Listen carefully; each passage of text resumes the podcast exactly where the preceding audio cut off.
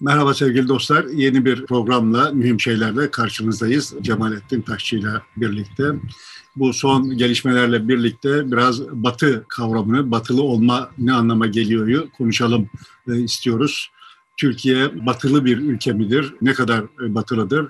NATO üyesi olmak batılı olmasını gerektirir mi? Diyelim ki AB üyesi oldu, Türkiye e, batılı mı oluyor, batı ülkesi mi oluyor? Ya da onlar gibi, onların bir parçası haline mi dönüşüyor? Bunları birazcık konuşalım. Buradan da işte son gelişmeler üzerine biraz değerlendirme yaparız diye düşünüyoruz. Bakalım nasıl ilerleriz. Evet, yıllardır Türklerin yürüyüşü batıyadır diye bir genel söylem var ve biz bunu tekrarlayıp duruyoruz. Batıdan ne anladığımız ama herkes tarafından farklı oluyor. Ne olursa batı oluyoruz ya da olmuyoruz diyelim. Buradan bir başlamış olalım bakalım. Evet yani şimdi sonuçta batı dediğimiz medeniyet grubunun ta içindeyiz biz. En başından beri içindeyiz. Yani sonuçta insanlar işte bundan 10 bin 12 bin yıl önce birkaç milyon kimi tahminlere göre 1 milyon kimi tahminlere göre 10 milyon insanoğlu var idi yeryüzünde ve bildiğim kadarıyla Madagaskar ve Yeni Zelanda dışındaki bütün irice karalara insanoğlu ayak basmış idi. İstanbul'da şu anda yaşıyor olan insanın yarısı kadar insan yaşıyor idi ama dünyanın her yerine yayılmıştı yani insanlar. Ne kadar e rahatmıştır o dönemde insanlar. İşte çok da rahat değillermiştir herhalde. Çünkü işte hani bugün Amazonlarda veya Afrika'nın derinliklerinde yaşayan kabileler gibi yaşıyor idiler. Bu vesileyle şunu söylemiş olayım böyle hani geçmişe yönelik romantik şeyler kuruyor olanlara da baştan bir gol atmaya çalışarak başlamış olayım. Yani bugünün şartlarında bile işte bu vahşi kabileler dediğimiz Amazon kabileleri ve veya Afrika kabilelerinde insanların insan elinden ölme oranı İkinci Dünya Savaşı sırasında yani işte medeni toplumların en cinnet geçirdikleri dönemde insanların insan elinden ölme oranının birkaç katı. Yani kimi şeylere göre hesaplara göre 20 katına varıyor yani. Dolayısıyla böyle hani romantik, öyle şiddetten arınmış, böyle hani Marx'ın Engels'in anlattığı türden komünel toplumlar falan filan hikayeleri yazıp da işte on, onlara özenmenin hiçbir manası yok. Yani biz netice itibariyle oradan çıkıp ciddi bir yol kat ettik ve bu yolu kat edene kadar çok uzun süre boyunca aslında hep o şekilde yaşamış idik. Ta işte 200 küsür bin yılın son 10-12 bin yılında dünyanın belirli yerlerinde belirli insanlar ya bir dakika biz daha çoğunu yapabiliriz demişler gibi görünüyor. Tabii ki bu böyle hani akıl yürüterek hadi şimdi biz insana yakışacak bir düzen kuralım filan falan demek ki olmuş olan bir şey değil. Şartlar denk gelmiş. İşte buzul devri bitmiş ve fakat işte insan nüfusu artmış. Artan nüfusla birlikte kaynakların yetmezliği ortaya çıkmış. O sırada işte bu kaynakları kendisi için yeniden üretmenin yollarını icat etmiş insanoğlu. İşte tarım toplumu devrimi dediğimiz devrimi yapmış. Nerede yapmış bunu? İşte Mısır, Babil, Levant bölgesinde yapmış ilk defa. Sonra bundan bağımsız olarak dünyanın muhtelif yerlerinde benzeri şeyler yapılmış yani. Bunların bir tanesi Amerikalarda, Orta Amerika ve işte Güney Amerika'da yapılmış. Bir tanesi Çin'de ve işte Hindistan'ın doğusunda gerçekleşmiş. Biz şimdi medeniyetleri tasnif ederken Batı medeniyeti dediğimiz medeniyet o Mısır, Babil çekirdeğinden türemiş olan medeniyettir. Doğu dediğimiz zaman da işte o Çin, Hindistan çekirdeğinden türemiş olan medeniyettir. Afrika'nın muhtelif yerlerinde çiçeklenmiş olanlar pek bir mana taşımamışlar insanlık hani bir özne halini alamamışlar. Orta Amerika ve Latin Amerika'daki de Avrupalılar yani Batılılar imha etmişler. Dolayısıyla dünyada insanlık tarihi açısından bakıldığında bir özne hüviyeti taşıyor olan iki tane ana medeniyet var. Medeniyet ailesi var. Bunların bir tanesi Batı medeniyeti. İşte Mısır'dan çıkmış, Orta Asya'nın içlerine kadar İran üzerinden bir dönem yayılmış. Bir de sonuçta işte Çin, Hindistan'da ortaya çıkmış olan bir başka medeniyet var. Bunların dünya tasavvurları arasında anlamlı diyebileceğimiz farklar var. Daha öncesine bakacak olursak, o medeniyet öncesine bakacak olursak, yani biz medeniyet derken neyi kastediyoruz? Çok vulgar bir tabirle söyleyeyim yani. Sonuçta şehirleşmiş olan, yerleşmiş olan toplulukların kültürlerine diyoruz. Yani şimdi ondan önce de bir takım kültürler var. Yani işte Alaska'da yaşıyor olan ya da Grönland'da yaşıyor olan Inuitlerin de işte bir inanç sistemleri var, bir dilleri var, giyim kuşam tarzları var vesaire. İşte Hindistan'ın güneyinde, Hint anakarasının güneyinde yaşayanların da kendilerine has inanç sistemleri, giyimleri, kuşamları, mutfakları vesaireleri var yani. Ve bunlar böyle bir takım değerler üzerinden inşa edilmiş olan şeyler değil. Yani şey, Grönland'ın iklim şartları Hindistan'ınkinden farklı. Yani orada musonlar yok, burada da buzullar yok. Yani farklı farklı şartlara adapte olmuş olan bir takım kültürler var. Bunlara şimdi böyle çok derin manalar yakıştırmak vesaire yapılan manası, manası yok. Yani bunlar kendi yerlerinden koparıldıklarında çok da mana taşımayan şeyler. Yani. Kendi coğrafyalarından, kendi şartlarından koparıldıklarında hiçbir mana taşımayan şeyler. Ama yani böyle muhtelif kültürler var. Bunların hepsinin ortak özellikleri var. Çoğunluğu e, hemen hemen tamamı animist. Yani tabiata canlılık atfediyor filan bir anlayışa sahipler. Hepsinin bir inanç sistemleri var. Anlaşılan o ki insan biyolojisi inanma ihtiyacı duyan bir şey. Zaten de yani evet bir bir şeye inanmadığın zaman üzerine başka bir şeyler koyma şansın yok yani. Bilim dediğin şey de bir inanca yaslanan bir şeydir yani. Dolayısıyla ön, ön kabul yani, olacak yani bir şeylerin doğru olduğunu kabul edip onun üzerine başka şeyleri inşa edebileceksin doğru. Yani bilim dediğinde dünyanın alemin düzenli olduğuna inanmakla başlar. Yani bir takım kurallar var ve bu kurallar evrenseldir diye inanman gerekir başlangıç itibariyle ki o kuralları arayacaksın, bulacaksın falan filan. Böyle çok sayıda küçük küçük topluluklardan ibaret bir kültürler mozaiği var ve bunların çoğunun bir diğerinden haberi yok halinde yaşamış, avcı toplayıcı olarak yaşamış insanlık. Sonra işte dediğim gibi belli yerlerde şartların el, elverişli olduğu yerler. Tarım üretiminin de başladığı dönem. Evet, tarım üretimine geçmiş. Geçtiği zaman olağanüstü bir bedel ödemiş. Yani öyle böyle değil yani. İnsan ömrü bilmem ne kadar kısalmış. Beslenme zorlaşmış. Şartları daralmış yani menüleri daralmış. Menülerin daralmasından kaynaklanan bir takım fizyolojik rahatsızlıklar ortaya çıkmış. Zaten işte ev, hayvanları evcilleştirmekle birlikte hayvanlardan bulaşan hastalıklara maruz kalınmaya başlanmış vesaire vesaire çok yüksek bedeller ödenmiş. Ama işte bu sonuçta insan nüfusunun artmasını, artabiliyor olmasını sağlamış. Yani daha dar alanda daha çok insanın yaşayabilir olmasını sağlamış ve işte buradan da insanlar daha dar alanda daha sıkı paketlenmiş halde yaşamaya başladıkları zaman da birbirleriyle ilişkilerini düzenlemek için daha çok çaba harcamak zorunda kalmışlar. Bir şeyler geliştirmişler işte. Yani daha en baştan itibaren bir takım kurallar geliştirmeye başlamışlar.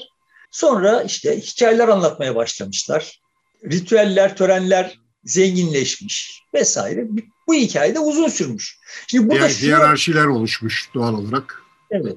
Bu hikayede şunu unutmamak gerekiyor. Yani bu mesela diyelim ki işte dünyanın dünyada yaşayan insan nüfusu hep bir topu diyelim 8 milyonken bu şartlarda yaşıyor olan nüfus işte 1 milyon ise dünyanın yine muhtelif yerlerinde sayısız insan avcı toplayıcı olarak yaşamayı sürdürmüş. Bunların bir bölümü de eğer bir yerlerde yerleşmiş bir takım insanlar var ise onlara komşu iseler yani onlara saldırmayı da sürdürmüşler. Yani böyle aa bak burada biz avcı toplayıcılık yapıyoruz şurada bir mamutu avlayalım karnımızı doyuralım bu, buğday üretenlere karışmayalım dememişler. Yani insanın düşmanı hep insan ola gelmiş.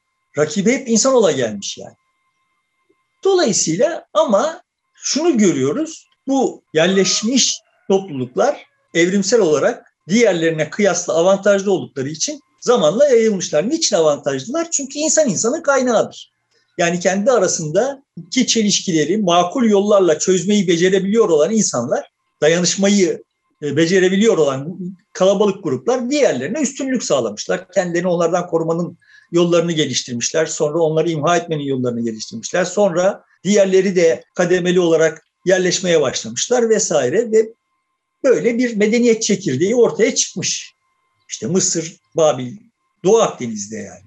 Aradan bir hayli zaman geçtikten sonra Çin'de de işte dediğim gibi böyle benzer bir şey ortaya çıkmış. Ve bunların birbirleriyle temasları yok yani. Tabii bu süreç içinde e, ekonominin de şartları değişmiş. Yani artı değer artmış. O art, artan artı değer işte e, senin demin dediğin gibi muhtelif sınıfların ortaya çıkmasına sebep olmuş.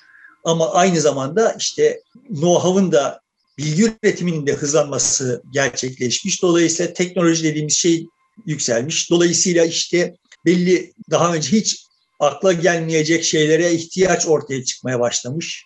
Yani işte bronz yapmak için, bronzdan araçlar yapmak için bir takım madenler önem kazanmış. Bunları nerede bulunup nasıl çıkarılacağı, işte nasıl ihtiyaç duyulacak yere taşınacağı vesaire gibi problemler çıkmış. Bunların hiçbirisi yokmuş yani. Yani şimdi bunlar bu, bu tür problemlerin hiçbirisi mesela Afrika'da şu anda Afrika'nın o yaban kabilelerinde yok yani veya Amazon'da yok. Bunlar yerleşik toplumla birlikte ortaya çıkmış. Toplumlar karmaşıklaşmış. Ve bu süreç içinde bu batının merkezinde yer alıyor olanlar normal her türlü organizmanın başına gelen şey gibi olmuş. Merkezinde yer alıyor olanlar muhtelif işte ta İbni Haldun'un analizini yaptığı şekilde zaman içinde artan çelişkileri yüzünden çökmüşler. Periferide kalanlar yani merkeze göre daha az tırnak içinde gelişmiş, daha az zengin, daha az kültürlü vesaire neyse yani olanlar aşağılanıyor olanlar yükselmişler. Ne olmuş? İşte mesela Asur'dan daha yukarıya, e, kuzeye doğru kaymış Hitler Anadolu'da bu sefer asıl büyük medeniyet olmuşlar ve gidip işte Mısırlarla dövüşüp onların haddini bildirmişler filan. Sonra Hititler çökmüş. Daha kıyıda olanlar önem kazanmışlar. İşte bu süreç içinde Yunanistan Yarımadası'nda bir takım medeniyetler öne çıkmış. Onlar daha önce olmayan bir takım şeyleri oraya kadar ki hepsi kara medeniyetleri ama işte Yunanlılar coğrafyalarının şartları yüzünden bir deniz koloni imparatorluğu, koloni medeniyeti halini almışlar. Yani dikkat edilirse bütün antik medeniyetler aslında nehir kıyılarında oluştu. Gelişler ama Yunanistan'da böyle bir nehir yok yani. Yunanistan heh, oya gibi işlenmiş kıyılarla çevrili bir yer. Onların da dezavantajlı oldukları şey nehir yokluğu, avantajlı oldukları da o kıyıların çokluğu. Dolayısıyla onlar da deniz ulaşımı üzerinden bir medeniyet inşa etmişler. Ve bu süreçte de bilmediklerini gidip işte Mısır'dan, Fenike'den öğrenmişler yani. Çünkü evet onları üretebilecek kabiliyetleri yok. O kadar artı değerleri yok yani. O öyle bir tarihleri yok. Yunanistan medeniyeti ortaya çıktığında Mısır bilmem kaçıncı defa çökmüş. 8 bin yıllık tarihi var yani. Yani Yunanistan yeni palazlanıyor iken Mısır'ın 8 bin yıllık tarihi var. Dolayısıyla işte matematiği biliyorlar, efendim astronomiyi biliyorlar, birçok şeyi biliyorlar yani. Ve Yunanlılar gidip onlardan, onlarla temas halindeyken işte birçok şeyi öğrenmişler. Öğrendiklerini, öğrenebildikleri kadar kendi kafalarına göre ne kadar mümkünse o kadar öğrenmişler. Kendileri ne kadar kavrayabilecekse o kadar öğrenmişler. Falan böyle medeniyet dediğim şey hep böyle merkezden periferiye doğru yayıla yayıla gelişmiş. Ama Benzer şey Çin'de de e, yaşanıyor galiba. Orada da bir denizle haşır neşirlik var. Orada da benzer gelişmeler var. Ba- şeyden farklı olarak, batıdan farklı olarak. Çin'in e, denizle haşır neşir olması çok sonra. Çok. Yani başlangıçta yani zaten onu da coğrafya söylüyor. Çok ciddi bir ana kara o ve o ana karada yani bütün bu süreç boyunca da bu bütün bu medeniyetler dediğim gibi o daha vahşi olanlarla, yerleşik olmayanlarla dövüşüyorlar. Çelişki içindeler. Hep çelişki içindeler yani. E Çin'in de çelişki içinde olduğu Orta Asya kabileleri var. İşte yani onlar o kabilelerin tamamına Türk diyorlar ve biz de kendimizi o yüzden Türk diyoruz. Yani sonuçta bize biz, biz Türk'üz dediğimiz bir şey yok yani. Evet. Çok yakın tarihe kadar. Çinliler zaten at koyma gücüne sahip olan da onlar. Çünkü buna kafa yorabilecek durumda olanlar ve bu Türk kabileleri de aslında durmadan birbirleri dövüşüyorlar. Bütün bütün benzer durumlarda olduğu gibi. Yani çok daha sonra işte Roma'yı taciz ediyor olan Vandallar, Gotlar, şunlar bunlar aslında Roma ile dövüştüklerinden daha çok kendi aralarını dövüşüyorlar. Yani bu oyunun kuralı bu. Kaynaklar sınırlı ve bu sınırlı kaynakları gücünün yettiğinden ancak alabilirsin. Şimdi Çin'e gücün yetmiyor. Dolayısıyla kendi aranda dövüşüyorsun. Ama Sonra bir nokta geliyor. Kendi aranda geçici bir konfederasyon kuruyorsun. Çin'e taarruz ediyorsun. Ne oluyor? İşte Çin'deki sarayı ele geçiriyorsun. Çin sarayını ele geçirince görüyorsun ki yani o oyunu Çinlilerin oynaya geldiği şekliyle oynamayı sürdürmezsen sen de bir şey kazanmış olmayacaksın. Dolayısıyla sen Çinileşiyorsun ve senin hasmın senin eski kavimdaşların oluyor. Yani eskiden beraber karşılıklı dövüştüğün, sonra işte birlikte Çin'e hücum ettiğin insanlar oluyorlar. Yani ben şimdi bunları böyle anlatıyorum. Türkçüler falan falan kızarlar eder. Yani ben bunları kendim uydurmuyorum. Metehan diyor ki bak toplanın benim başbuğluğum altında. Aha ben de bu Çin'e saldıracağım. Ama ben bundan önce Çin'i ele geçirmiş olanlar gibi saraya yerleşmeyeceğim yani. Yine gök kubbenin altında uyuyacağım diyor yani. Çünkü defalarca bu olmuş. Oyunun kuralı bu demeye çalıştım. Sonuçta sen bir yere yerleşmişsen ve işte bir zenginlik üretmeye başlamışsan insanı farklı bir şekilde organize etmeye ettiğin zaman o organizasyondan kaynaklanan bir zenginlik artışı var. O zenginlik artışını sağlayamıyor olanlar kendi kıt kaynakları yüzünden birbirlerini yiyorlar. Sonra nadir zamanlarda bir araya gelip şeyin boşluğunu bulmaya çalışıyorlar. O zenginliğin sahibinin boşluğunu bulmaya çalışıyorlar. Buldukları zaman da kendileri dönüşüyorlar. Fetheden fethedilmiş oluyor yani. Evet. Şimdi bu hep oluyor olan bir şey ve işte Yunanlıların da başında bu başına bu geliyor. Efendime söyleyeyim işte Hititlerin de Hititlerin kendileri böyle bir grup zaten anlaşılan. Geliyorlar bir medeniyet şeyine vuruyorlar merkezine. Oraya ele geçirdikleri zaman tırnak içinde medenileşiyorlar, dönüşüyorlar. Bu hep tekrarlanan bir bir çevrim. Buradan şuna varmaya çalışıyorum. Sonuçta biz bu coğrafyada yaşayan insanlar daha biz buraya gelmeden yani biz derken Türkler buraya gelmeden öncesinden itibaren batılılar. Ve Türkler dediklerimizde işte Orta Asya'da orada Çin'e sonra in, güneye inip Hindistan'a medeniyet şeylerine vurmuşlar. Vurdukça da tırnak içinde medenileşmişler. Ama geriye kalan medenileşmemiş olanların bir bölümü de sonradan batıya doğru gelmiş. Ve batıya geldiklerinde medenileşmişler.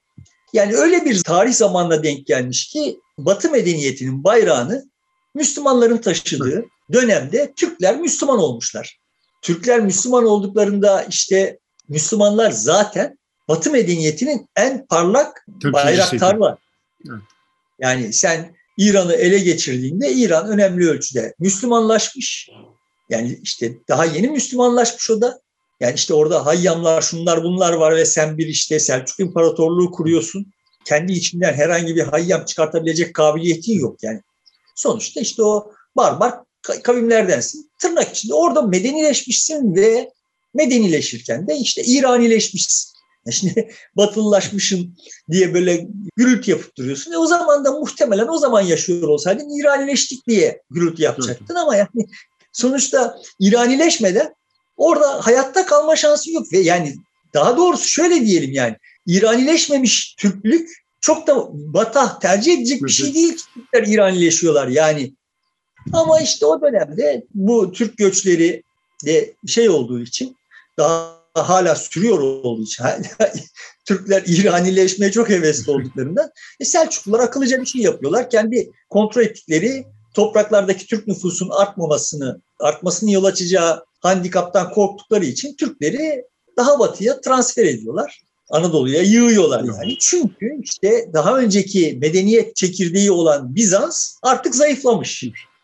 Bütün bu hikayeyi şunun için önemsiyorum. Yani bu batılılaşma vesaire filan falan gibi batı batılılaşma filan falan diye kavramlar anlatılırken işte böyle orada bir Batı Avrupa var işte. Ana hatları itibariyle taşıyıcıları, taşıyıcı kolonları İngiltere, Almanya, Fransa olan dolayısıyla kolonileştirdiği Amerika, Kuzey Amerika olan bir batı var. Ve bizi sevmiyor, bize taarruz ediyor filan gibi bir hikaye anlatılıyor. Şimdi bu sözünü ettiğim dönemlerde o coğrafya bir takım Vandal kabileleri birbirlerini ve Roma'yı taciz edip durdukları bir dönem yani.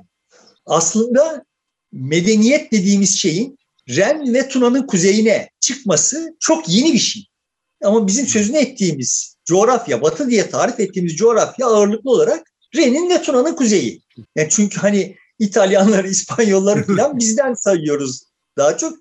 Neden? Çünkü yani işte evet daha önce oralar, oralar Roma İmparatorluğu kapsamında bir medeniyet odağı olmuşlar. Uzun süre bir düzen kaynağı olmuşlar. Ve tam da sınırlarında Ren ve Tuna o Roma İmparatorluğu'nun yani. E Roma İmparatorluğu savaşçı kabilelerin altında ezildikten sonra o savaşçı kabilelerde tıpkı Türklerin yaptığı gibi Romalılaşmışlar Nitekim yani daha sonra aradan bir hayli zaman geçtikten sonra işte bir böyle dandik bir konfederasyon kuracaklar. Adına Kutsal Roma İmparatorluğu diyecekler. Voltaire de bununla, bunu tiye alacak. Yani bununla ilgili küçük bir problem var. Bu yani ne kutsal ne Roma ne de imparatorluk diye. Yani gerçekten de yani Vandal kabileler evet yerleşmeye başlıyorlar Avrupa'nın kuzeyinde.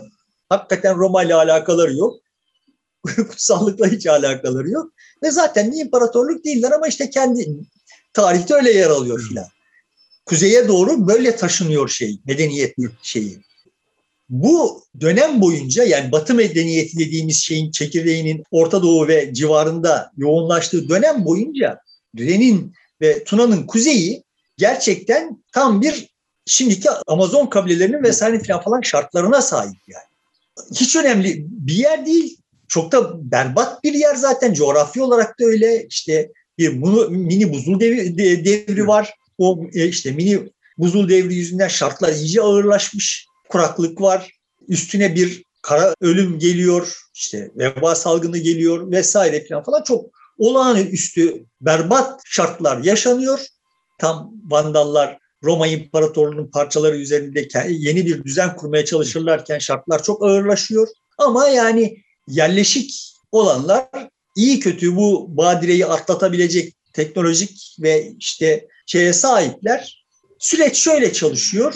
Bu kara ölüm Avrupa nüfusunun 5 yıl içinde kabaca üçte birini yok ediyor. Yani hani şimdi böyle bir salgınla maruz kaldık, bu salgınla doğru dürüst reaksiyon gösteremedik falan filan gibi böyle çok geyik yapıyoruz. Sonuçta her üç kişiden birisi ölüyor yani 5 yıl içinde.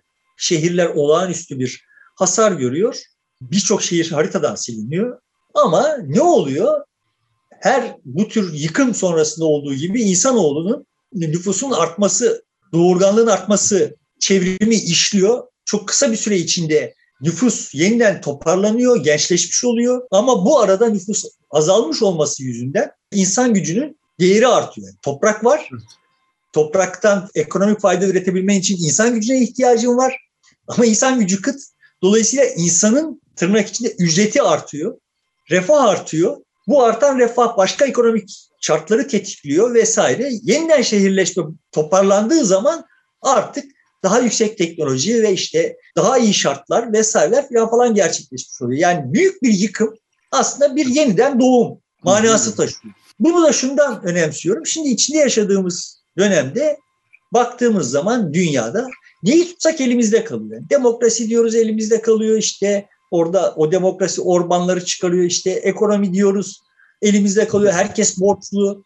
Neye baksak her şey elimizde kalıyor. Çevreyi şöyle yaptık şu şöyle oldu filan falan böyle insanlık ölüyor dünya ölüyor filan gibi bir hikaye yazılıyor. Ben de diyorum ki yani bu bir yeni doğum da olabilir eğer bu irade sergilenebilirse bütün bu hikaye yeni bir doğumun habercisi olabilir. Buna ebelik edebiliyor ise eğer doğum olur. Edemiyorsan sonuçta ana da çocuk da zehirlenir ölür. Yani şimdi geldiğimiz noktada var olan medeniyet e, çürüyor, ölüyor, kaybediyor. Yerine yeni bir şey ortaya çıkacak. Dolayısıyla herhangi bir yere dahil olmanın bir anlamı yok. Yeni kurulacak olan medeniyetin parçası olmak daha anlamlıdır mı demeye getiriyorsun? Yok yok yani şimdi sonuçta Doğu ve Batı arasındaki fark evet. Anlaşılan o ki daha uzunca bir süre yaşayacak. Çünkü yani dünya tasavvurları arasında sahiden de birbirine tercüme edilemez farklar var. Yani birçok konuda fark var da benim en sevdiğim şey şu yani sonuçta hem Çin'in hem Hindistan'ın hatta Japonya'nın zaman kavrayışı daha çevrimseldir döngüseldir yani. Ama Batı'nın zaman kavrayışı daha lineerdir. Çizgiseldir. Yani hep ileri doğru gider. Yani bir çizgi boyunca ilerler. Halbuki işte mesela Hint kavrayışına göre işte sen reenkarnasyonla yeniden yani ölürsün, yeniden dünyaya gelirsin falan falan. Bu kendisini tekrarlayan bir döngüdür. Her şey kendisi de, tabiatta her durmadan kendisini tekrarlayan döngüler var mı? Var. Yani mevsimler, gün, Bunlar durmadan kendisini tekrarlıyor. Ama işte bir de bizim tarih şeridi olarak koyduğumuz bir şey var. Bir de ilerleyen bir şey var yani. İlerleyen derken yani bir istikameti olan bir şey var. Dolayısıyla bizi yani Batı medeniyeti bu istikameti olanın üzerine zihinsel kodunu inşa etmiş, ötekisi döngüsel olanın üzerine inşa etmiş gibi bir fark var. Bunun gibi birçok konuda fark var yani. İnsanın dünyadaki rolü vesairesi hakkındaki falan falan konularda da böyle çok derinlerde bir takım farklar var gibi görünüyor. Ve bu farkların yaşayacağı da görünüyor. Yaşaması da iyi olur. Dolayısıyla böyle iki ana medeniyet kategorisi muhtemelen daha da çeşitlenerek çünkü kendi içinde işte bunlar da parçalanırlar. Çeşitlenerek sürecek gibi görünüyor. Sürmesi de iyidir. Ama başka bir dünyaya geçiyoruz. Başka bir faza geçiyoruz. Yani tarım devriminde bir başka bir faza geçildi. Herkes aynı anda geçmedi. Sonra sanayi devriminde başka bir faza geçildi. Herkes aynı anda geçmedi. Şimdi başka bir faza geçiyoruz ve herkes aynı anda geçemeyecek. Ama o fazın şartları oluşmuş durumda. Bunun üzerine kafa yormak, bunun üzerinden bir şeyler yapmaya çalışmak daha sağlıklı görünüyor. Şimdi ben muhtelif WhatsApp gruplarında böyle işte veya sosyal medyada şu şeyler geliyor. İşte İslam'ı düşünmek, işte İslam düzeni nedir falan falan. Bir, bir şey kendi üzerine düşünüp duruyor ise ondan bir hayır çıkmaz. Yani Türklük nedir filan diye düşünüp durursan Türklüğe de bir faydan olmaz. Aksine zararın olur yani. İslam nedir? Burada Müslüman nasıl filan gibi. Bak kardeşim burada bir problemimiz var bizim. Yani ya hala hazırda dünyada muhtelif problemlerimiz var. Sen şimdi bir Müslüman isen ve bu Müslüman bilincinle çevre problemlerine orijinal bir yaklaşım geliştirebiliyorsan İslam yaşar. İslam bir işe yarar. Yaramış olur yani. Yaradığı için de yaşar. Sen şimdi İslam'ı sağ, sağaltmaya çalışırken çevreyi unutursan o İslam'ı sağaltamaz.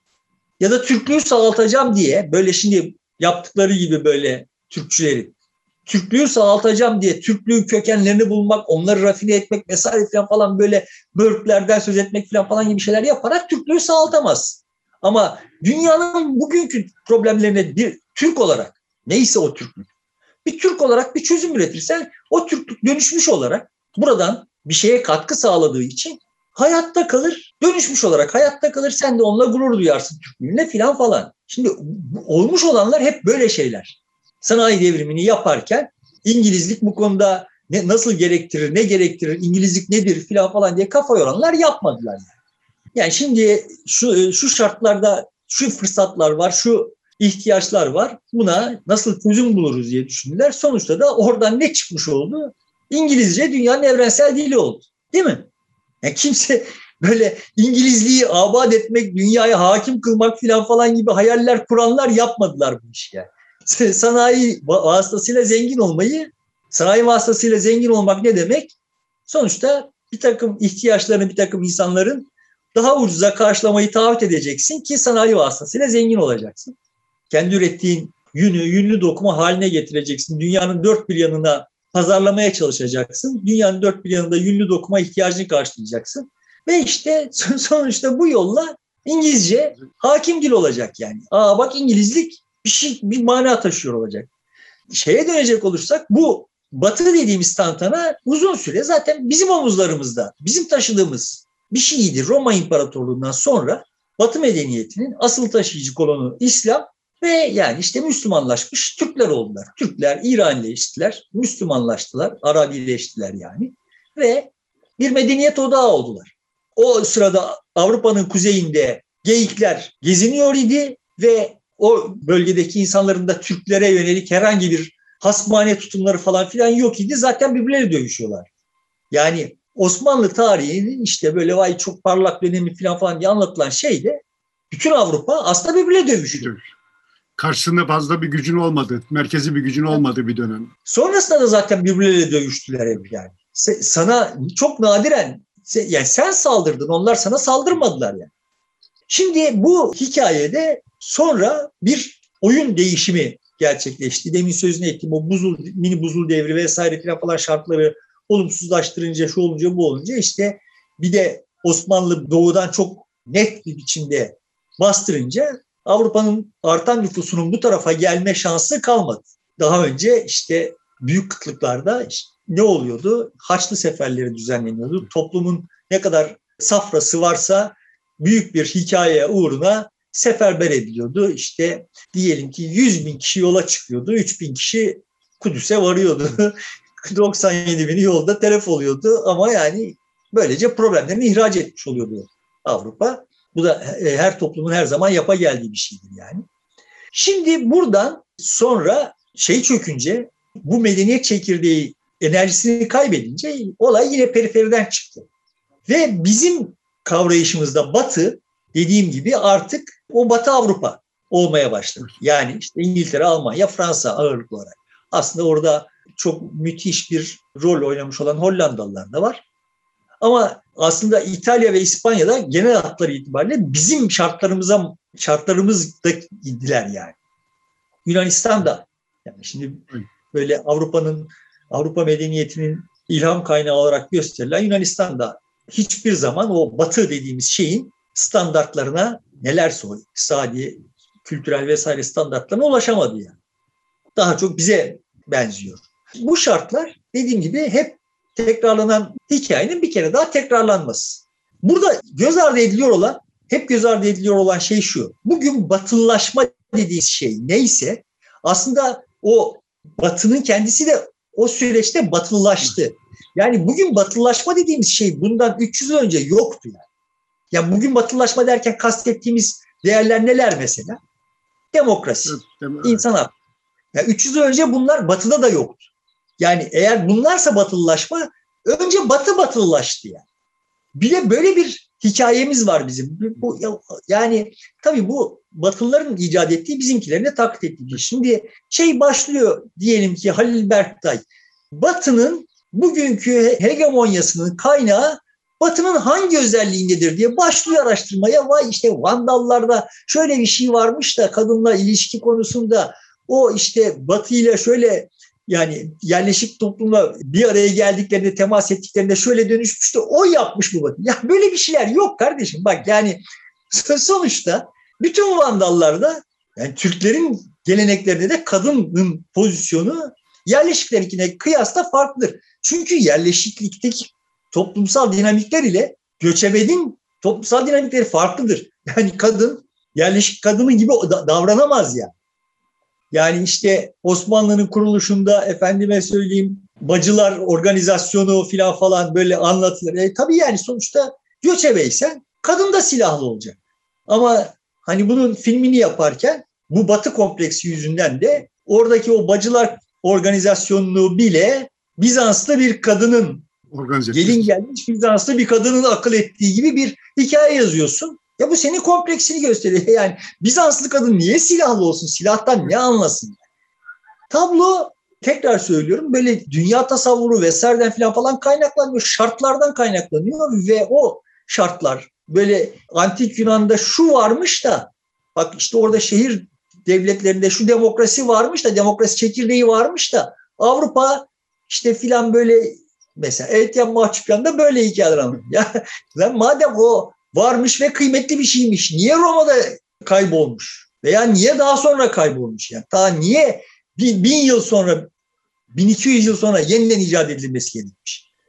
Yani tekrar söylüyorum bunlar Batı'nın ya biz Batı Avrupa'nın biz niye başarılı olduk sorusuna cevap vermek için uydurdukları şeyler. Büyük ölçüde işte Russell zibidisi bunu Batı medeniyeti, Batı düşüncesinin tarihini yazdığında iyice pekiştirdi. Yani orada bir antik Yunan var, o antik Yunan'ın fikirleri. Bu antik Yunan var evet, çoğu Mısır'dan devşirilmiş fikirler ve fakat mesela Roma İmparatorluğu'nda o antik Yunan düşünürlerinin varlığından ve ne dediklerinden haberdar olan 300 kişi yok. Kullanılmamış yani. O kültürün üzerinde bir şey o kültürün üzerine Hayır, bir şey bina etmemişler. Yani bina etme, etmemişler diye şartlar öyle değil. değil yani evet. Ayrıca mesela işte böyle hani batının değerleri ve vesaire falan falan orada toplumsal bir şeylerden falan falan söz ediliyor. Kardeşim bak yani Rönesans'tan söz ediyor, söz ediliyor. Tam Rönesans işte Avrupa'nın filan. Ya Avrupa'da Rönesans olduğu dönemde yani Avrupa'da dediğim İtalya'nın kuzeyinde Rönesans olduğu dönemde Avrupa'nın kuzeyinde bu havaların aşırı soğuması, Baltık'ın donması, Times Nehri'nin donması vesaire falan falan gibi şeylerin mesul olarak cadılar yakılıyor. Sonuçta senin tarihinde var mı böyle bir şey? Yok. Eğer mesele bu tarihleri yarıştırmak ise yani Rönesans'la Rönesans'ın karşılığı yok diye burayı aşağılıyorsun. E, böyle vay hava durumunu kötüleştirdiler diye kadınları yakmamışsın yani. Ve bunlar eş zamanlı olarak varlar orada. Ya dünya böyle bir yer. Böyle te- temizleyeceksin Avrupa dediğin hikayeden bir şeyleri, ta- Avrupa tarihinden bir şeyleri çıkaracaksın, temizleyeceksin. Ah işte filan falan. Bugün çok özendiğin Norveç'te o dönemde insanlar birbirini katlediyorlardı. Çünkü yani evet hala barbardılar. Çok yakın bir tarihe kadar barbardılar yani. Dolayısıyla bugün batı dediğin bizim bizim batı derken kastettiğimiz, biz kendimizi dışarıda tuttuğumu tutarak batı derken kastettiğimiz hikayenin çok kısa bir tarihi var ve o tarihte önce batılılar batılılaşmışlar. Batılı değilmişler, batılılaşmışlar. Anlaşıyoruz burada değil mi? Evet yani belki bu, de o dönem batı değerlerini daha çok bu coğrafya temsil ediyor da diyebiliriz. Hayır yani. batı değerlerini icat etmişler. Yokmuş icat onlarda da. Tabii.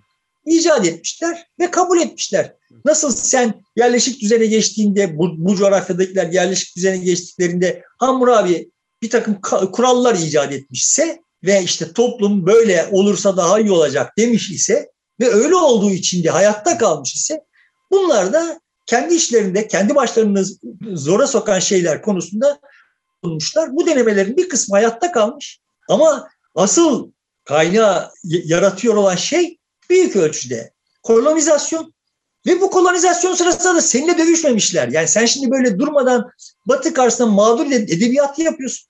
Yani Portekizli'nin öldürdüğü İspanyol, İspanyol'un öldürdüğü İngiliz, İngiliz'in öldürdüğü İspanyol'un hesabını tutsak o senin Batı dediğin şey zaten 250 yıl boyunca zaten birbirini öldürmüş yani.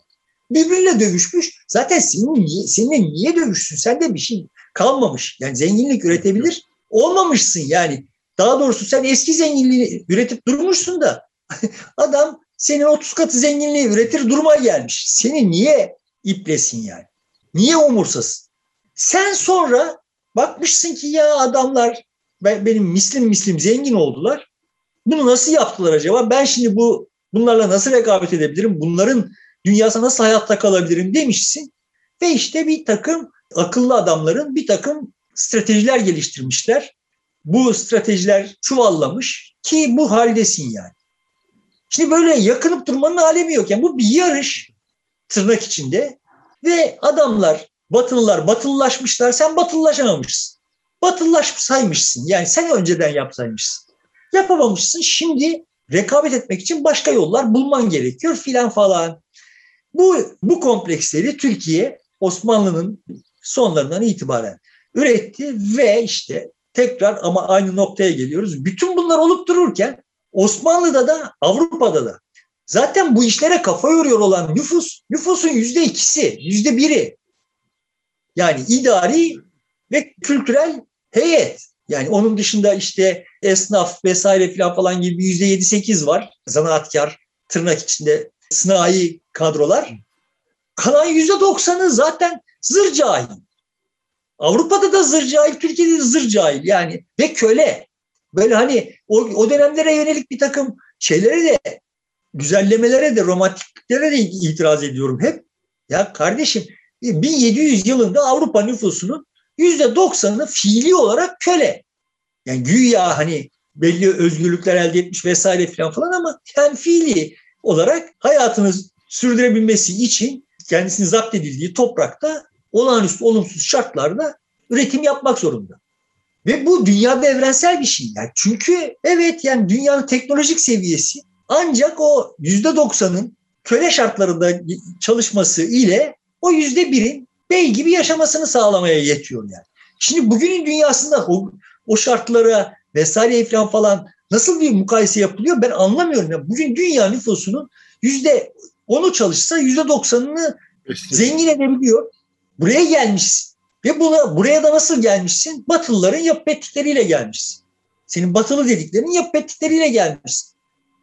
Yani o batılılar bunları yapıp etmeselermiş sen bugün hala nüfusunun yüzde ellisini, yüzde altmışını köylerde boğaz topluluğuna çalıştırmak ve sonuçta ne kazanacaksın? At arabasına binecektin. Kahir bir evin olursa mutlu olacaktın falan yani. Bugün tüketiyor olduğun, sahip olduğun standartlar çocukların ölmüyor olması, efendime söyleyeyim işte kanalizasyon sistemine sahip şehirlerde yaşıyor olmam, metrolara binebiliyor olmam vesaire filan falan Batılıların yapmış oldukları sayesinde. Şimdi buradan bir aşağılık kompleksi üretmeyelim, bir şey üretmeyelim, kıskançlık üretmeyelim vesaire falan ama yani sonuçta dünyanın şartları da demek ki şuymuş ki bak bunlar batıda üretildiği zaman difüze, difüze olma ihtimali imkanı artmış. Adam bunu otomobili nasıl yapacağını Detroit'te kafasında kurup uyguladığı zaman işte 5 yıl sonra Roma'da 20 yıl sonra da istiyorsan yapabiliyor isen Türkiye'de bunu yapmanın yolları ortaya çıkmış yani. Değil mi? Her şey daha hızlı difüze oluyor yani. Telefon bize şu kadar zamanda geldi. İşte matbaa şu kadar zamanda, telefon şu kadar. Cep telefonları ya da internet anında geldi yani. Biz mi yaptık? Kullanıyoruz işte şimdi. Biz mi yaptık? Biz yapmadık. Herhangi bir katkımız var mı? Yok. Şimdi neyin düşmanlığı yani? Bizi pazar yapalım. yani pazar ol, olmak istemiyorsan sen üretici ol. Ama işte şimdi şöyle adaletsiz bir şartlar var. Var mı? Var. E sen şimdi dünyaya hükmediyor iken şartlar adil miydi? Yani İstanbul Sarayı'nda Hırvatça konuşanlar var mıydı? E orayı kontrol ediyordun. Neyse. Sonuçta şimdi Batı'nın bize e, özel bir düşmanlığı yok. Batı'nın birbirine kendisine kendi içindeki çelişkileri bile mukayese edildiğinde bize özel bir düşmanlığı yok. Ve bizim bugün Batı dediğimiz bölüm aslında bundan 400 yıl önce barbar bölgesiydi ağırlıklı olarak. Barbarların hakim olduğu bir bölgeydi. En son evrim teorisinin şeylerinden bir tanesi budur. Gould'un evrim teorisine kattığı şeylerden bir tanesi. Sonuçta yeni türler hep tür ağacının en, en alt dallarından çıkarlar. Yani. Bu işte de böyle oluyor. Buradan istiyorsan şimdi bu Batı bizden ne istiyor şeyinde dünkü yoğun gündeme gelebiliriz. Sonuçta Batı, Batı, Batı bizden ne istiyor da bir e, soru. E, biz ne istiyoruz? Ee, orada olma talebimizin arkasındaki yatan şey nedir? Yani biz Batı ile büyük oranda köprüleri ilişkiler anlamında e, koparmış idik. Pek çok devletle ilişkimiz yoktu ama son 6 ayda olağanüstü bir çabayla NATO'yu bunun bir platformu kullanarak ilişkileri geliştirdik ve şimdi NATO'da bu toplantıya katılabilmiş olmayı Batı'nın bir parçası olarak addediyor ve bunu bir e, başarı olarak görüyoruz. Biz ne bekliyoruz da cevaplayarak buradan gidelim. Batı bizden ne bekliyor da birlikte?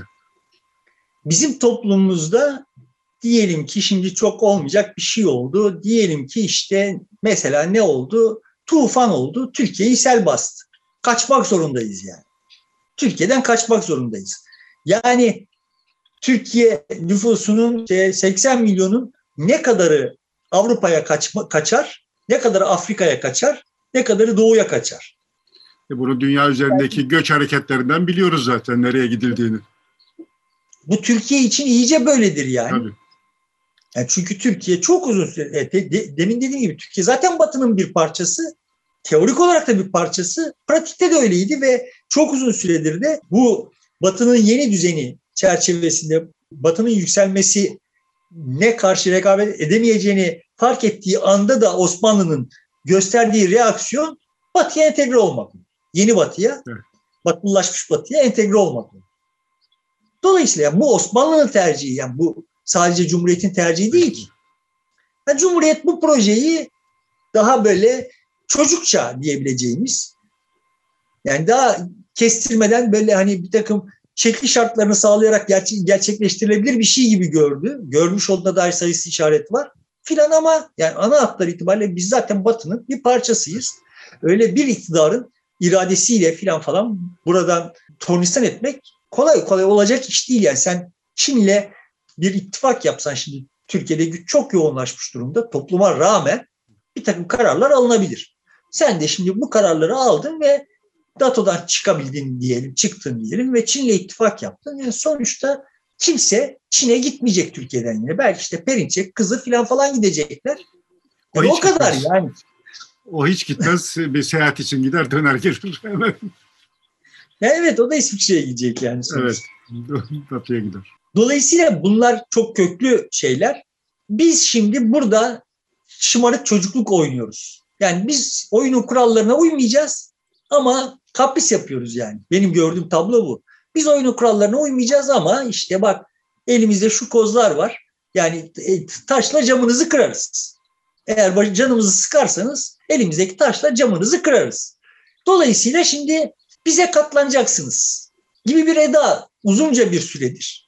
Ama Zaten bu, böyle bir bu, bu edanın altında bile Batı'yla bir entegrasyon hedefi yok mu, amacı yok mu? Tabii tabii. Başından itibaren öyleydi. Yani şimdi sonuçta bize Doğu hikayesi anlatırken de Erdoğan'ın ve işte heyetinin asıl derdi Batı'ylaydı. Yani şimdi S-400 alırken asıl derdi neydi yani? Batı'ya bak camınızı kırdım yani. Evet. Beni hesaba katın, beni dinleyin, ba- bana kulak verin yani. Beni besleyin vesaire filan falan. Bunlar ağırlıklı olarak burada yaşadığımız temel sıkıntılardan bir tanesi şuydu bizi. Dış politika çok iç politika malzemesi haline getirilmiş olduğu için ve bu anlamda da işte Erdoğan'ı tatmin ettikleri zaman batılı liderler bir takım sıkıntıları erteleyebiliyor olduklarını gördükleri için başından itibaren hep Erdoğan'ı desteklediler. Yani ne zaman desteğe ihtiyacı varsa başta Merkel olmak üzere batılı liderler gerekli desteği Erdoğan'a verdiler yani. Ve hep aynı şeyi söylüyorum. Erdoğan kazandıkça biz kaybettik. Yani biz yani derken toplum olarak mı söylüyorsun? Toplum olarak kaybettik. Evet toplumun kaynakları daraldı yani. Ama son tahlilde biz oyunu kurallarına göre oynamadık. Şimdi iş bu pandemi vesilesiyle ve işte başka bir takım şeyler de üst üste geldi. Terazinin topuzu ters tarafa doğru dönmeye başladı sarkacın topuzu. Anladığım kadarıyla şimdi biraz daha böyle oyunu kurallarına göre oynuyormuşuz gibi bir görünme ihtiyacı hissettik. Bu büyük ölçüde anladığım kadarıyla şeyden kaynaklandı. Yani Türkiye'nin değeri azaldı bu dönem içinde. Çok aşırı kullanımı yüzünden Türkiye'nin değerli olan nesi varsa bunlar azaldılar. Ha tamam madem yani bu hep söz edilen jeostratejik pozisyon vesaire falan falandan söz ediyorum yani. E madem öyle şimdi biz Türkiye olmadan nasıl bir düzen kurabiliriz diye kafa yorulmaya başlandı ve evet bir takım alternatiflerin olabileceği ortaya çıktı. Dolayısıyla Türkiye'nin değeri azaldı. E şimdi Türkiye'nin değeri azalınca da o zaman Erdoğan da işte gidip de tabii ki orada bu 24 Nisan'ın hesabının sorulması gerekiyor filan falan deyip ondan sonra da hamdolsun gündeme gelmedi demek zorunda kaldı filan falan. Oradaki o ifade yani cümlenin kendisi zaten trajik de orada onu dile getirirken ifadeye filan falan baktığım zaman şunu gördüm yani ben 65 yaşındayım. Hiçbir siyasetçi tarafından bu kadar aşağılanmış olmadığımı fark ettim yani. Yani bu alenen insanların yani bizleri aşağılamak yani. Bu lafı söylemek ve o ifadeyle söylemek yani siz çaresizsiniz ben size her şeyi söylerim her şeyi yediririm demek yani. Alay eder gibi. Her neyse sonuçta şimdi evet istediğini aldı Erdoğan gibi görünüyor ve bu da Erdoğan'a bir... Şimdi anladığım kadarıyla evet işte Doğu ile Batı arasında yeni bir denge. Daha doğrusu Çin'in karşısında herkesi bir grupta toplamaya çalışan bir NATO platformu var ve ABD var. E, bu konuda Türkiye düşündü, taşındı. Ben burada olayım diye karar vermiş oldu ve burada kalmayı başarmış oldu şu anki e, toplantıyla. Ama bu Batı medeniyetini kurtaran bir şey midir? Yoksa e, Türkiye hala Batı'nın bir e, Batı medeniyetine entegre olmaya mı çalışıyor? Yoksa daha önce sözünü ettiğim burası çürüyor zaten bu medeniyet yerini bir başka şeye bırakacak. O neyse oraya bir hazırlık mı düşünülüyor ya da hiç o, o kadar uzun vadeli bir planımız yok mu? Yok yok kimsenin zaten öyle bir bunlar zaten planlanarak olabilir şeyler değil. Yani. Sonuçta herkes can havliyle davranıyor. Çünkü evet sistem artık çarklar dönmüyor. Yani. Şimdi burada bunlar binlerce yıllık hikayeler. Ben böyle ha tamam vazgeçtim batıdan şimdi doğuya yöneliyorum demiş olmakla yönelemezsin ki. Senin yani bütün yani sistemin şey misali verdim. Göçmek zorunda kalsan nereye göçerdin? Ama sonuçta senin bütün atkıların şeyle batıyla yani ticaretin orayla oradan bir takım malzeme geliyor. Onlara katma değer ekleyip oraya satıyorsun. İnsanların orada yani şimdi Türkiye'deki her 10 aileden birinin muhtemelen Batı Avrupa'da yakını var. En evet, kötümser evet. ihtimal. Belki 7 kişiler. Evet, evet. Ya ama şimdi Rusya'da, Çin'de yakın olan kaç kişi var yani? Yani kim şimdi akşamları haber bültenleri eğer izleyen varsa haber bültenlerinde efendim işte Avrupa merkezlerindeki hava durumuna bakıyor. Kaç kişi bakıyor? Kaç kişi Pekin'dekine bakıyor yani. Ya da Moskova'dakine. Yani sonuçta bunlar böyle Ankara'da birisinin keyfi bir şekilde verdiği kararla falan falan değişebilecek şeyler değil ki. kimse Çin yuanının değerinin ne olduğunu Türk lirası olarak bilmiyor ama herkes Amerikan dolarının değerini biliyor. Yani böyle bize bir takım şovlar yapılıyor. Bu şovlar niye yapılıyor? Çünkü işte orada pazarlık gücünü arttırmak için yapılıyor. Bu pazarlık gücünün azalmış olduğunu gördük ve Ankara bu pazarlık gücünün azalmış olduğu durumda artık bu işi dikine götüremeyecek olduğunu idrak etti. Bütün böyle hani çok büyük tasarımlar falan falan aramak yanlış yani. Ankara'da muhtemelen gidilmeden önce yapılan hesap şu. Biz ne kadar neyi istersek, ne kadar parazit yaparsak bizim başımız ne kadar derde girer. Ve hiç parazit yapma, yapılmadı. Anlaşılan tablo bu. Yani hiçbir konuda parazit yapılmadı. Yani zaten gidilmeden önce de şu söylenmiş idi. Yani bak Afganistan'da biz parası mukabilinde kendi çocuklarımızı orada riske atabiliriz. Ha, da söylenmiş oldu. Dolayısıyla şimdi elimizdeki tek kaynak insanımız. Suriye'de de böyle, Libya'da da böyle. Tek kaynağımız bu yani. Ölmeyi göze almış olan insanımız. Askeri potansiyelimiz, askeri gücümüz. Buna yani askeri potansiyel denebilir mi bilmiyorum ama. Teknik olarak öyle demek daha doğru. Yani sonuçta Fransa'nın böyle hani sihalar yapıyoruz diye falan falan uluslararası silah piyasasında sanki sınıf atlamışız gibi hikayeler anlatılıyor. Yani sonuçta Fransa'nın, İngiltere'nin filan falan askeri potansiyeliyle rekabet edebilecek askeri potansiyelin var mı? Yok. Yani bir uçak gemin var mı? Yok. Kendi uçaklarına sahip misin? Değilsin. Yani askeri potansiyel dediğin sonuçta cepheye sürebileceğin insan gücü. Evet. Zaten insanımızı aşırı ucuzlattık. Dolar yükseldikçe insanın emeğinin değeri düşüyor uluslararası planda. Ve bu anlamda da işte böyle de ucuzlattık. Ve bunu yani hani Erdoğan kazanırken biz kaybediyoruz derken kastettiğim şeyler böyle şeyler. Erdoğan şunu gördü ki böyle ona buna yani Macron'a ey Macron demekle filan falan artık buradan bir kat edilecek mesafe yok. Beni oyunun dışına atmasınlar diyecek bir tavrı aylardır üretiyor idi. Böyle Üretiyordu evet. Rusya ile olan probleminizde ben Rusya'nın yanında olmam diye işaretlerini veriyordu. Libya'da Rusya ile çatışırım, sizle birlikte yan yana gelirim. Suriye'de aynı şeyi e, ifade etti. Bu sözlü olarak da zaten yetkililer, kimi yetkililer tarafından da ifade edildi. Yani Rusya karşısındaki potansiyelimizi harekete geçirebiliriz anlamına gelebilecek demeçler vardı. Türkiye bilinçli bir şekilde bu NATO'nun içerisinde aslında ne kadar işlevsel olduğunu göstermeye çalıştı ve muhtemelen gösterdi de. ABD başta olmak üzere Batı'da tamam sizinle birlikte bu ittifakın bir parçası olarak yola devam hazırız diye bir mesaj vermiş oldu. Bu Erdoğan'ın başarısı olarak göründü şimdi. Ya ne olsa Erdoğan'ın başarısı olarak görünecekti zaten. Adam demiş işte Metin Külünk demiş yani Türkiye'yi işte bu Amerika, Rusya, Çin terazisinde üç kefeli terazide dar olmaktan çıkardı. Teraziyi tutan el yaptı falan falan böyle böyle masallar anlatacaklar şimdi. Kim hangi anlamda başarılı görüyor vesaire falan falan bilmiyorum. Sonuçta temel mesele şu. Kardeşim bak arıza çıkarırsan artık bunlara katlanamayacağız. Katlanmayacağız. Yani sen şimdiye kadar şu arızaları çıkardın ve biz bunlara işte göçmen politikası sebebiyle, şu politika sebebiyle, bu politika sebebiyle ses çıkarmadık, sineye çektik. Sen oradan ey Macron dedin. Tamam yani sineye çektik. Artık bunları yapmayacağız. Duygusunu geçirdiler. Nerede geçti bu? Yani daha doğrusu bu duyguyu geçirdiklerini biz Ankara'da nerede anladık?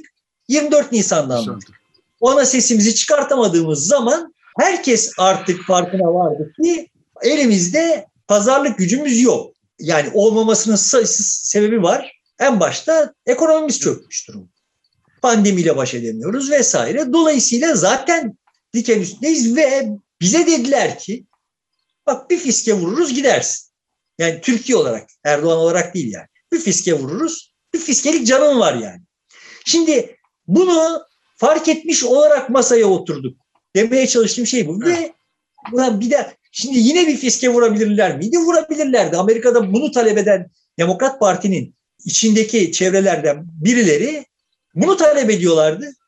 Ama diğerleri galip geldi. Yani kimler? Ya kardeşim zaten başımız dertte insanlık olarak, dünya olarak. bir de burada zaten hani süngüleri düşürmüş, artık arıza çıkartmıyor olan bir Erdoğan'la uğraşmayalım. Yani oradan bir ekstra sıkıntı çıkartmayalım yani. İstikrarsız. Bir de herkesi ittifaka davet eden bir Amerika ittifaka gönüllü katılmaya rıza gösteren bir ülkeye hayır gelemezsin derse inandırıcı olmaz o ittifak kurma yok, yok, çabasında. Onları, yok hiç öyle bakma.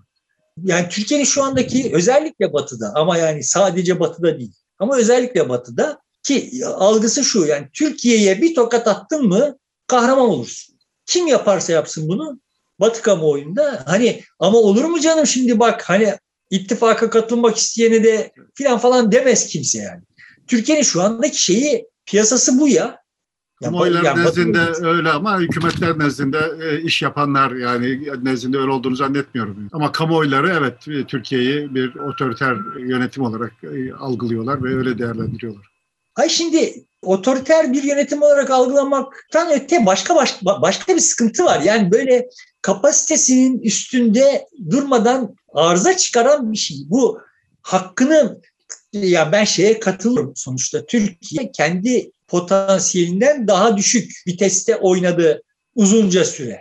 Kendi potansiyelini azımsayan yani bir, toplumu azımsayan bir takım heyetler Ankara'da vaziyet ediyor oldukları için bu toplumun uluslararası arenadaki ağırlığını hafiflettiler. Hafiflemesine sebep oldular diye düşünüyorum. Ama bu bu şu manaya gelmiyor. Yani bir tane SİHA yapınca dünyanın silah endüstrisinde bilmem hangi yere geldiğini işte bir elektrikli otomobil yapmayı ta- tasarlayınca dünyanın ekonomisinde bir şey olduğunu falan falan zannetmek gibi ahmaklıklar manasına gelmiyor. Yani sonuçta sen kapasitesi sınırlı, imkanlarını doğru kullanamıyor olan bir ülkesin. Yani bizim kapasitemizin olması başka bir şey. Bu kapasiteyi doğru kullanamadın.